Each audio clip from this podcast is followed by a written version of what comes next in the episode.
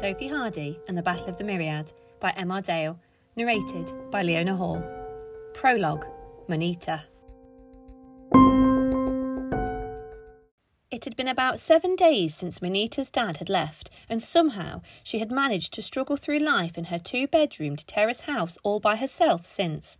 Now, though, she was running out of food and only had limited experience of how to go to the shops and what to buy. Most normal children of Monita's age would be able to find their way or order using their internet implant and at least buy some sweets or chocolate to keep the hunger at bay, but Monita was no ordinary child. In fact, she wasn't a child anymore. She had quickly become a young woman, but not through choice. Having eaten everything that was in the fridge and the cupboards and not really knowing how to cook anything that was in the freezer, there was next to nothing left. If Monita didn't venture out soon, she was going to start to get hungry. But the outside world was a scary place. The only times Monita had been out was with her dad, when he could be bothered. Most of Monita's recent life, Dad had moped around the house complaining that he had to stay at home and look after a baby and tell Monita about how her mum loved her but wasn't coming back. It had all been very confusing for Monita. To cap it all off, just a few days ago, he finally had enough and just left Monita to fend for herself. He believed that she was now old enough to look after herself, and Monita didn't know any better, so put up no sort of an argument when he packed his bags, put on his coat and left. Mulling around the living room, not knowing what to do with herself, Monita's hunger was starting to get the better of her, and she felt her stomach rumble aggressively once more. On the mantelpiece opposite her sat the only photo that her and her dad had had taken together since Monita had grown up. The photo meant the world to her, even though it was just her and her dad being a bit silly. After she looked in the final kitchen cupboard to discover it was bare, she sat down at the table and put her head in her hands. Rolling the sleeves up from one of her dad's shirts that she decided she wanted to wear to remind herself that Dad was out there, somewhere, she had arrived at a crossroads, but she immediately knew which path she had to take.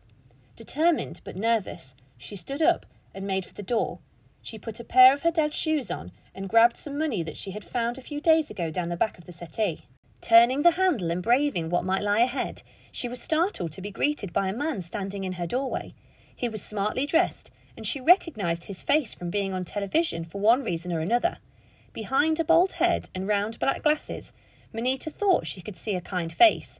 If she was honest, it was the first face she had seen in a week, and, after that much time alone, any face would have been friendly.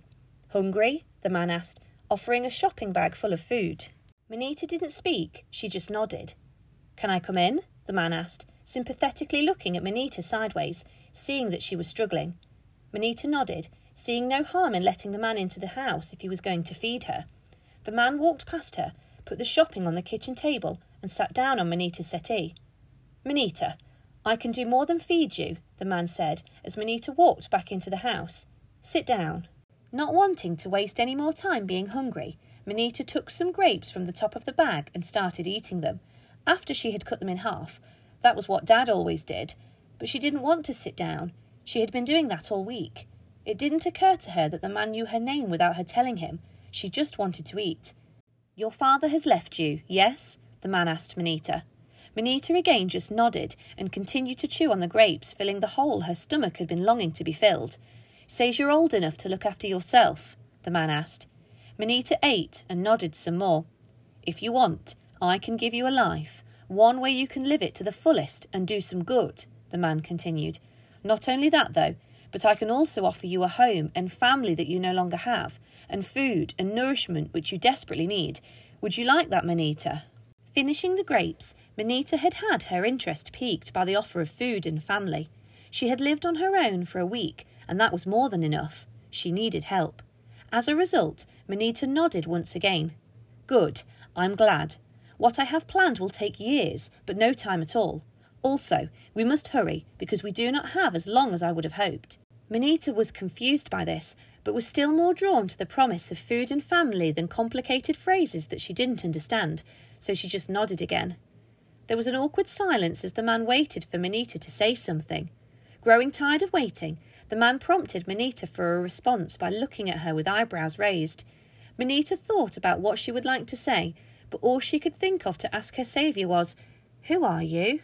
The man stood up, straightened his glasses and said, "My name is Alton King, and you, Monita, are about to become one of the founding members of Shadow. You will find and defeat the mythical creatures who are responsible for so much damage, upset and heartbreak in this world. In a strange way, they're even responsible for your dad leaving. Wouldn't you like to get your own back, Monita? Monita looked unimpressed, as nothing that the man had said had made any sense to her. However, he had promised to get her out of this mess, and that alone was enough to convince Monita that she could trust him.